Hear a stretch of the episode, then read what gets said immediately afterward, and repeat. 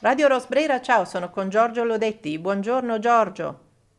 Ciao, buongiorno Arabella. Allora, ci risentiamo e ci risentiamo dopo tanti anni, devo dire, ma l'occasione è stata quella, qualche volta accade che sui social si scorgano dei, dei messaggi quasi in bottiglia, come si usava dire una volta, e, e si ricordano i volti, si ricordano i luoghi, in questo caso un indimenticabile luogo di Milano per tutti, credo stampato in chi è milanese e in chi è semplicemente turista, Parlo della libreria di Giorgio Lodetti, che sta, lo ripeto, in uno dei posti più belli secondo me di Milano, che è la Galleria di Milano, e, ehm, e la galleria dal 1775, giusto la libreria? Boccia? 75. 75, giusto. Allora, raccontaci il contesto come se io fossi un giapponese che, che, sto per arrivare a Milano, entro dalla parte di là, quello della scala, e poi come ti trovo. Allora, se entri dalla parte della scala devi attraversare tutta la navata principale della galleria, passando sotto l'ottagono e arrivare in prossimità dell'uscita della porta principale, che è quella che dà su Piazza del Duomo. Eh, diciamo sei vetrine prima di questa porta sulla eh, sinistra se vieni da Piazza della Scala e viceversa sulla destra se entri da Piazza del Duomo c'è la libreria Bocca. Allora, la libreria Bocca che ha una bellissima, eh, io mi ricordo, mm, insomma, trovo che ha dei segni anche inequivocabilmente milanesi e molto, molto garbati, quella mezzaluna nera, giusto?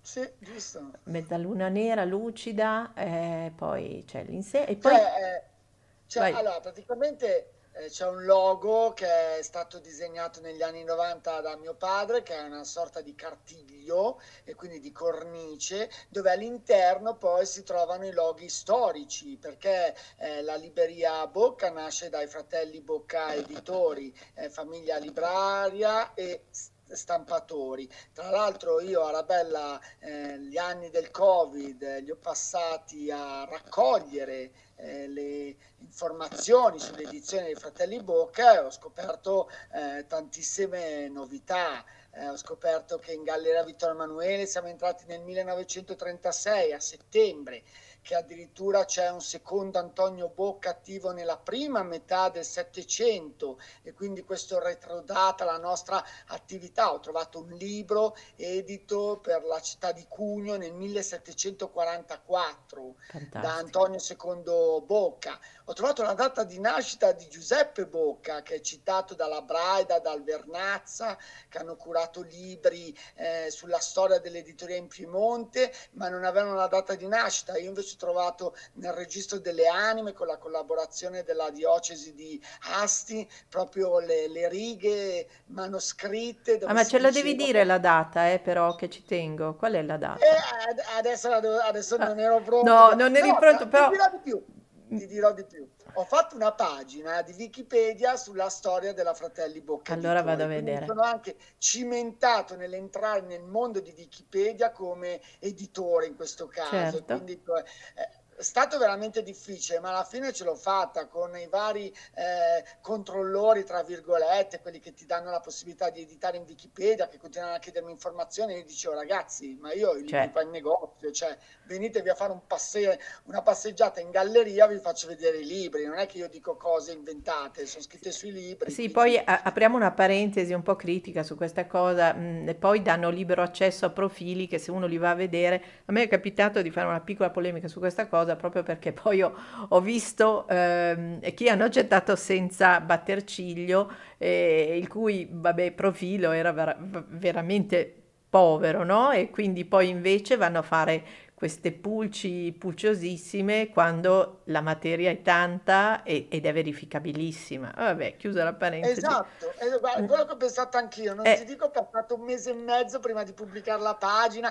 come puoi farlo? No, aspetta ancora un giorno, no, aspetta eh, due giorni, guarda, non, non sappiamo. Poi in realtà è una pagina ricchissima certo. perché se fai eh, conto che io ho fatto solo eh, alcuni riferimenti a degli autori eh, della Fratelli Bocca Editore, allora siamo, diciamo che il, periodo d'oro della Fratelli Bocca Editore è sicuramente quello che va a cavallo tra l'Ottocento e il Novecento eh, però anche prima, Le mie prigioni di Silvio Pelli, con la prima edizione Fratelli Bocca Editore, eh, cioè abbiamo dei libri eh, veramente importantissimi per la storia e la cultura italiana. In Bocca, eh, in prima edizione abbiamo Kierkegaard, Lombroso, Previati, Schopenhauer, eh, Giuseppe Sergi, eh, Lombroso forse l'ho già detto, Silvani, ma ne abbiamo veramente tantissimi. E tra l'altro devi sapere una bella cosa, che adesso io ho raccolto quelle che considero di tutte le collane edite da Bocca, perché ovviamente è un editore attivo dalla, seconda, dalla prima metà del Settecento fino al 1958 di libri ne ha fatti veramente tanti. Certo. Però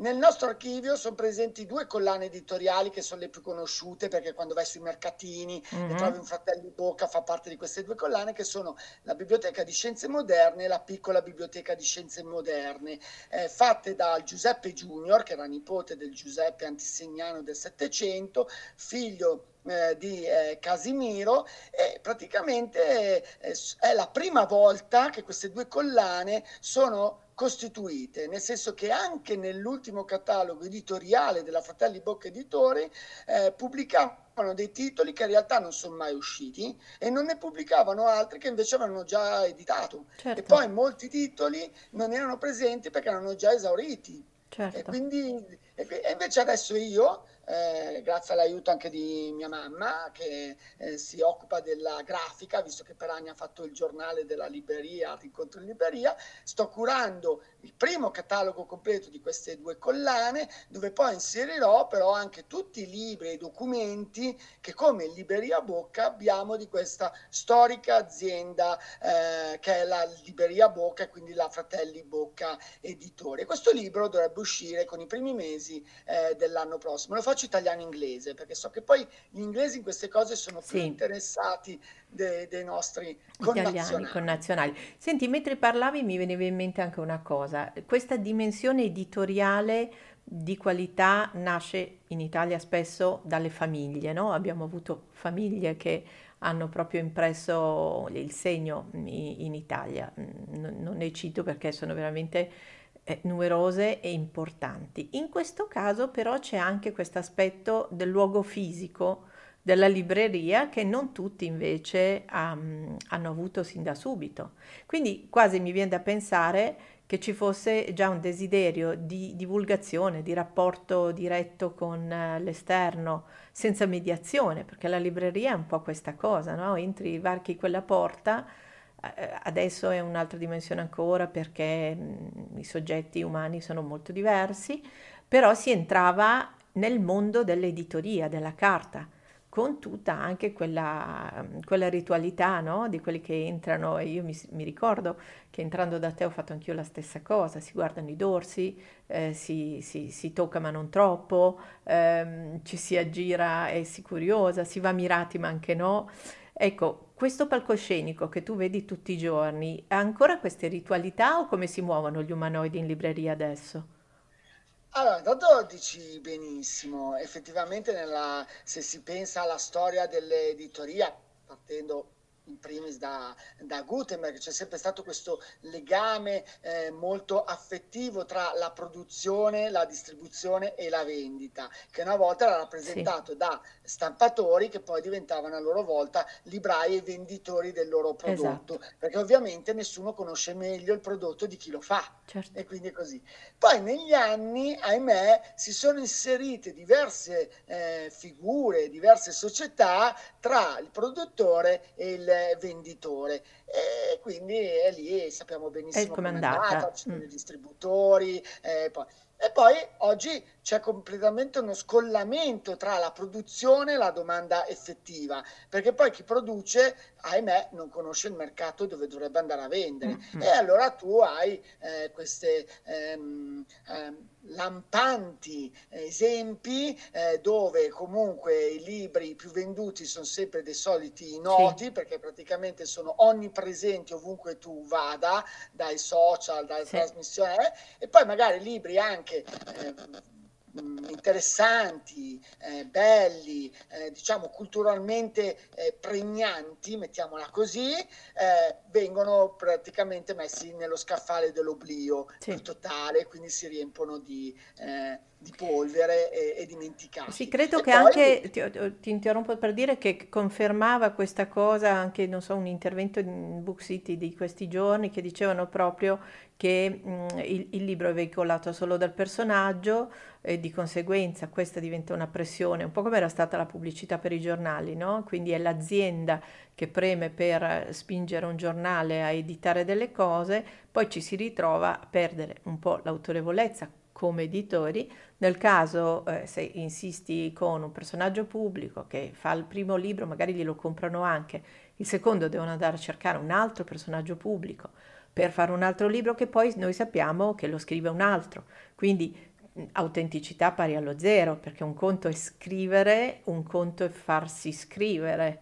E quasi tutti questi libri eh, sono scritti, non sono certo. scritti certo. dall'autore, quindi siamo già in un'altra categoria, no? no proprio... E, e poi, vai, vai. Secondo me la cosa più importante, più lampante è che in un settore come il nostro che dovrebbe premiare la qualità, eh, la qualità venga, eh, venga quantificata il numero di copie, sì, che è la cosa più sì, sbagliata. Cioè, oggigiorno è sempre, è sempre, una questione di eh, quantità più che di qualità, cioè la quantità determina la qualità. Allora la mostra eh, che ha 200.000 eh, visitatori è più bella di quella che ne ha 10.000. Non è assolutamente vero, il libro che vende 2 milioni di copie è più bello di quello che ne vende 10 copie, non è assolutamente vero. Però il problema è proprio questo scollamento tra la produzione e la realtà della piazza, cioè sì. del marciapiede inteso come negozio sul, sulla strada, sul sì. marciapiede, cioè in un luogo di passaggio, come potrebbe essere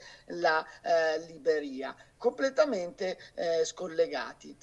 Arabella, ti ho trovato la data del... Ecco, Giuseppe lo sapevo che la cercavi. Qual è? Eh, certo, 12 aprile 1789. Nasce terzo genito di tre eh, fratelli. Okay. Eh, quindi lui era il più piccolo. Eh, ovviamente eh, è una data che io ho trovato che nel, nell'albo delle anime eh, manoscritto è indicato come è nato appunto Giuseppe Bocca da eh, Bocca ovviamente andrebbe eh, confrontata, infatti questa data in Wikipedia non la trovate, perché in teoria io dovrei trovare almeno la data di nascita di uno degli altri due fratelli e capire se almeno il padre era lo stesso, certo, la madre era la stessa. Certo, certo. Si devono confrontare le fonti per dire se sono quelle giuste o quelle sbagliate. Però, dato che il Braida il Vernazza sono eh, autorevoli negli mm. anni 90, eh, sì. qua siamo all'89, in teoria dovrebbe essere eh, lui. Senti Giorgio, un'altra cosa che mi veniva da chiedere, quando a un certo punto tu hai, cet- hai citato i mercatini, no? il mercatino è un altro mondo eh, di umani a parte, no? c'è, c'è... io ho provato ad aggirarmi per Milano per mercatini, cercavo anche delle cose specifiche e ho trovato delle grandi sparizioni più che... Mm, cioè, mm, il mondo dei mercatini invece era un piccolo tesoro una volta, ma adesso come siamo messi?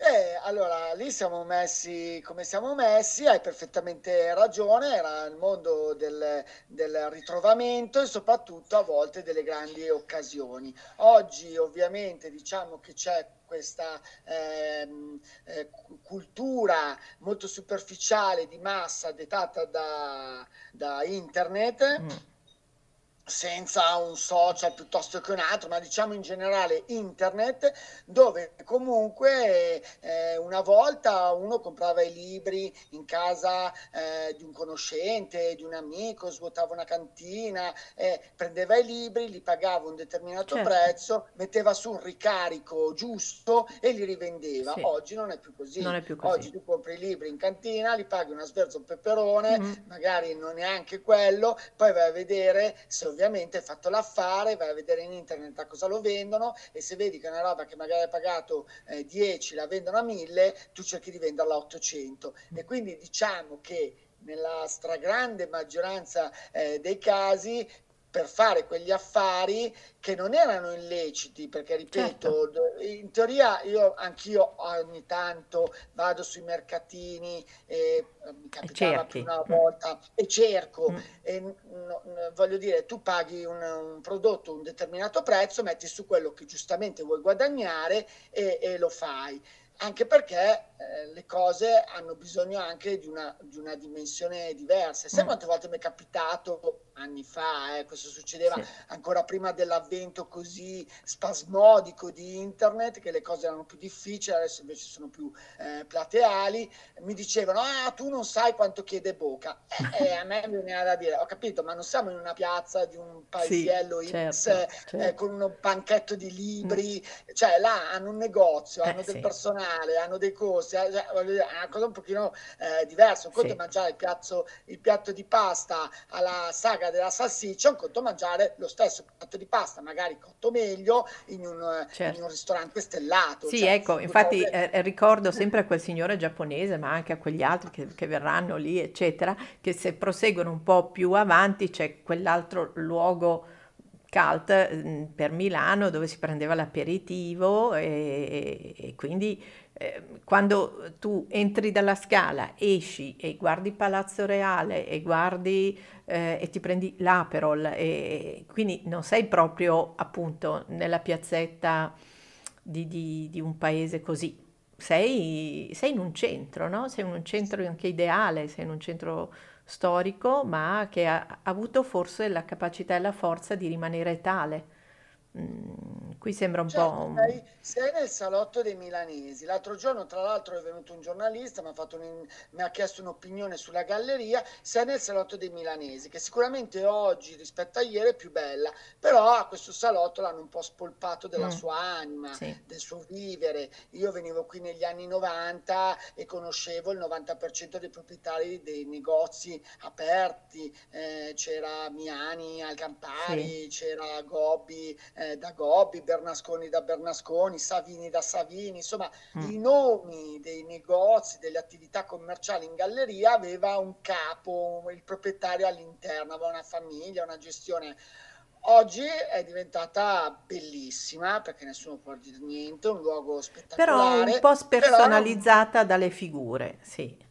Eh, completamente, tu entri in un brand eh, che abbiamo qua di fianco, gli chiedi dove siamo noi che siamo qui da 2000 anni e non ti sanno rispondere, cioè non, non c'è più identità, non c'è più riconoscimento, poi non è colpa ovviamente loro, ogni 7-8 mesi magari vengono spostati, dalla galleria li spostano allo stand che hanno alla Rinascente, dalla Rinascente li portano in un'altra piazza Milan- eh, italiana dove hanno un altro negozio, cioè, però se è diventata un luogo dove tu non puoi chiedere più nulla perché la gente non, non conosce, non conosce ciò che gli sta intorno, non, non dà valore, nel senso che non, non, ha proprio appiglio. Tant'è che noi, oltre a libreria, siamo diventati anche un centro di informazione perché appena certo. qualcuno certo. ha da chiedere qualcosa di tre mesi più vecchio del quotidiano cioè dell'oggi, e entra alla libreria Bocca, perché certo. dice qui dal 1775, quindi certo. le cose le, le, sanno. E infatti noi siamo praticamente eh, ormai diventati una sorta, entrano tre, fai conto che entrano dalle 2 alle 300 persone al giorno, e io faccio 4-5 scontrini. Sì, sì, perché cioè. il 98% erano informazioni. Eh. entra a fotografare, no, mm. soprattutto a fotografare, a dire che la libreria è bellissima, eh, a chiedere informazioni, entrano eh, guide turistiche, entrano avventori, eh, chi ne ha più ne, più ne metta. È anche un bel circo mediatico, eh, ci tengono compagnia sì. a volte, poi quando sei indaffarato invece diventa certo. Problematico. Senti, poi volevo chiederti due cose sui libri d'arte, altro mondo mh, mm, a sé eh, un po' glacia- glacializzato, non so, mi veniva da immaginare questa libreria di ghiaccio rinvenuta in un eventuale post atomico dove improvvisamente tornano questi libri meravigliosi che erano fatti di grande cura, accuratezza, immagini, fotografia. Ecco, questo mondo qua è ancora ricercato, c'è qualcuno che entra e eh, sa distinguere un, un quadro da un libro molto bello perché è un'altra identità. La riproduzione d'arte, per esempio, consente anche un approfondimento che a volte emotivamente il quadro ti dà e il libro te ne dà un'altra. E, ehm, questa capacità con i libri d'arte qualcuno la esprime ancora?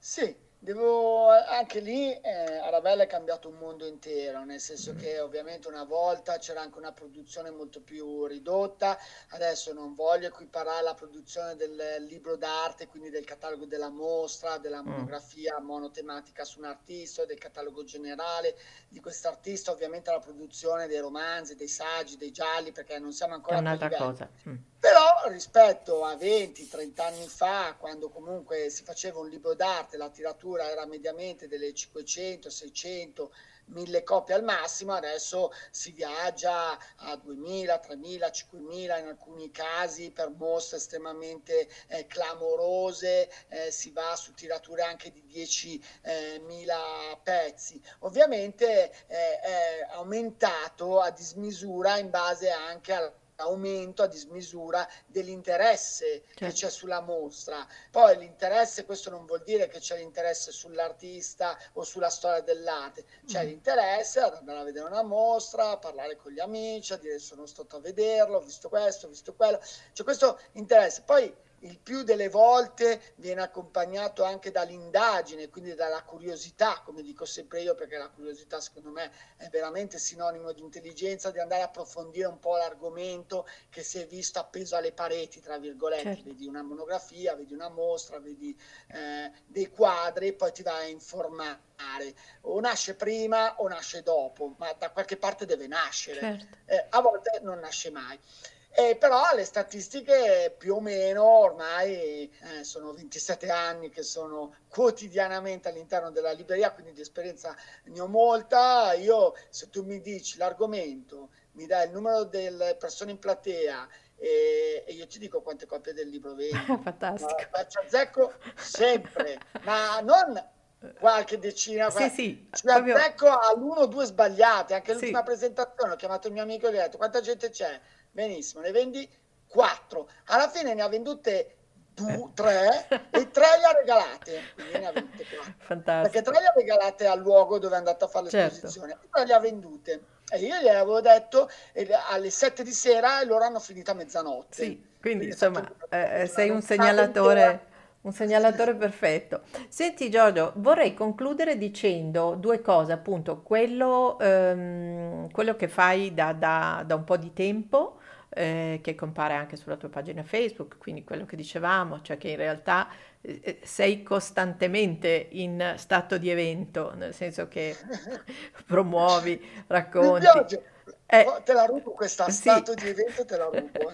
Eh. eh sì, perché è un po' lo stato milanese, no? quello dello stato dell'evento, perché eh, noi siamo costantemente preda, ormai da tempo memorabile, anche con il Covid e dopo il Covid, di questo mh, costante stato, appunto, che, che, ci mette i tassisti nelle condizioni... Sono un neutrino impazzito, eh, ruota sempre intorno al nucleo. Esatto. Sì, no, hai perfettamente ragione. Allora, la libreria negli anni, io appunto ho iniziato, come ho detto prima, nel 97 a tutti i giorni, poi ho iniziato uh-huh. anche prima part time, però 1997, diciamo le date, perché anche l'altro sì. giorno, eh, l'altro giorno dei ragazzini so, cantavano una canzone anni 20. Io Madonna. ovviamente pensavo al 1920, poi eh. ho detto, ma questi qui non l'hanno mai visto il 1920, invece era il 2020. Io ormai con il millennium ho perso completamente. Sì. Eh, sono rimbambito. No, allora, ehm, la libreria faceva tantissimi eventi, mostre, presentazioni. Diciamo che eh, ne faceva 2, 3, 4, 5 al mese. Diciamo che col Covid mm. e con la mancanza di persone, noi aperti, perché le librerie fortunatamente le avevano lasciate aperte, ma solo le librerie, quindi in galleria... La gente non girava. Mm. E praticamente eh, la gente non girava, girava. una tremenda. Allora io cosa facevo qua tutti i giorni? Allora ho detto, diamo uh, rappresentiamo quello che è la libreria durante la normalità. E quindi ho iniziato a chiamare amici, clienti. Allora, ovviamente dal 2021, 14 settembre 2021, fino al, al all'anno scorso, quindi 2000, alla fine del 21, ho fatto 20 e 21, sì, 20 e 21, perché questi anni qui sono un po' difficili poi da ricordare. Sì, completamente, io faccio una fatica, io eh, faccio anche fatica io. anche quando scrivo i documenti, che devo scrivere il, la data, vado in crisi, a parte che sto cominciando a scrivere 2023, quindi so, sono già in uno stato pericoloso, perché ormai ho deciso che siccome li canno tutti, quelli precedenti, Ormai faccio 2023 e, e sbaglierò anche i bollettini, le cose. Ormai sono nel 2023. Vabbè, schiudo Sì, la no, parentesi. perché io ho iniziato nel 20, ho terminato, diciamo, il 30. insomma, facevo tantissimi eventi, qualcosa come 6-7 incontri anche al giorno, quotidiani. Tutta questa programmazione, ovviamente la facevo a distanza e quindi era caricata sui vari social account della Certo. libreria, perché noi abbiamo Instagram, anche TikTok, abbiamo eh, Facebook, eh, ehm, eh, poi Twitter e LinkedIn. Eh, Ok. però alla fine a un certo punto ho detto, ciao, ma eh, riesumiamo un vecchio canale YouTube che avevo dove avevo caricato due o tre video fatti proprio all'inizio, c'è una mia Sì. intervista fatta nel 97 che avevo una mostra di un amico, eh. L'ho riesumato, l'ho, l'ho utilizzato come archivio eh, digitale di tutti questi incontri, quindi la pagina è Libreria Bocca 1775 e invito tutti quelli che vogliono a iscriversi gratuitamente a questa pagina, intanto per andare a vedere quello che è stato fatto, perché c'è Certo. stato eh, Barbero, insomma un po' di personaggi sono venuti, li ho chiamati, ci sono state delle interviste molto esilaranti, artisti, pittori, siamo entrati nello studio eh, di appunto tantissimi scultori, pittori e quant'altro, poi nelle case di collezionisti, insomma ci sono delle cose molto interessanti.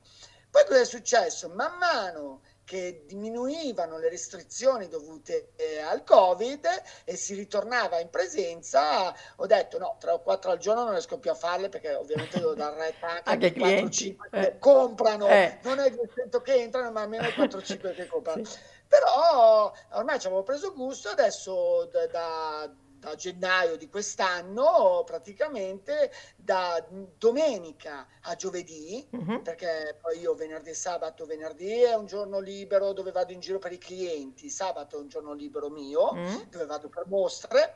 E, insomma, io sono in negozio da domenica a giovedì, quindi domenica, lunedì, martedì, mercoledì, giovedì, un incontro al giorno. Bello, bello.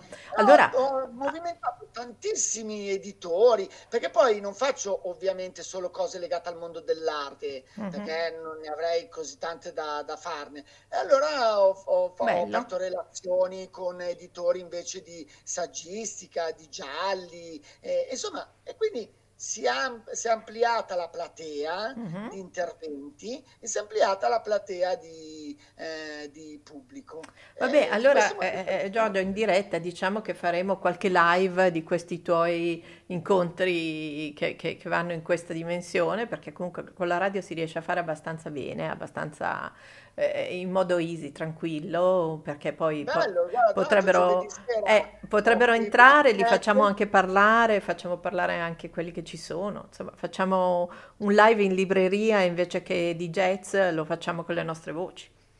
No, bello, guarda, l'altro giorno avevo dei, dei poeti giovani, questo rinascimento poetico, con un cantautore che accompagnava i vari ragazzi che leggevano le poesie. Mi sono emozionato perché Eh avevo la sì. libreria piena di ragazzi, ma giovani, e loro parlavano del 2020. Io E tu ti immaginavi Silvia?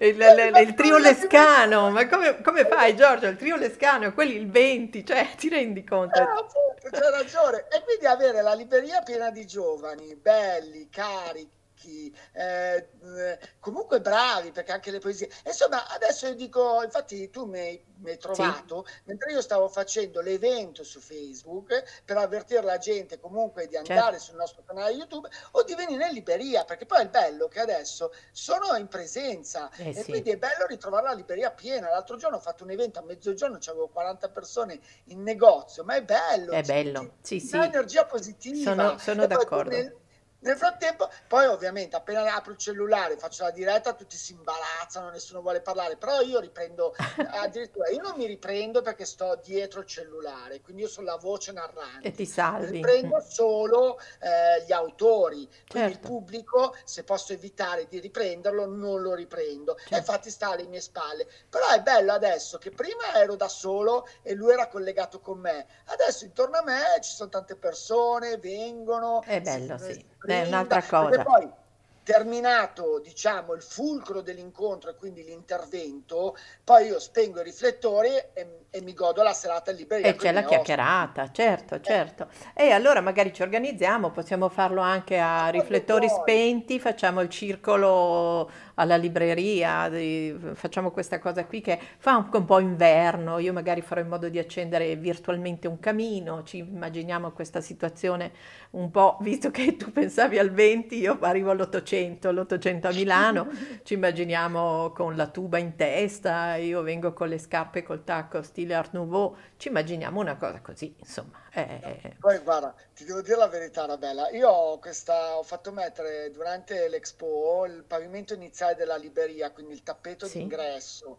e poi la parte iniziale me l'ha fatta questo bravissimo ebanista che si chiama Carlo Apollo, che è un carissimo amico che è bravissimo. E allora c'è questa pedana in legno. Bello, che fa quel TikTok col tacco che viene benissimo. Eh, Ma sì. guarda, eh. quando li camminano sopra senti proprio lo scricchiolio eh, sì, del legno, delle case vecchie. Eh, e allora ogni tanto in qualche registrazione si sente anche io, lo trovo bellissimo. Sì, sì, allora anche il TikTok su, sul pavimento dobbiamo far sentire, assolutamente. e anche il rumore di quando si attutisce, il rumore della galleria esterna quando si chiude la porta c'è questa cosa. Dai, volentieri. Va bene. Volentieri. Allora, con eh, Giorgio, l'ho detti, alla galleria, alla galleria, eh, continuo eh, con la galleria, alla libreria Bocca. O- oggi ho un po' di nostalgia per la galleria Vittorio Emanuele, posso dirlo. E ci risentiamo presto. Grazie Giorgio per questo viaggio nel tuo spazio e anche nel tuo mondo e nel mondo bellissimo che ci hai raccontato della tua famiglia. Grazie a te Arabella e un saluto a tutti coloro che ci ascolteranno e che ci hanno già ascoltato. Una Gra- buona giornata. Grazie. Radio Rosbrera, ciao.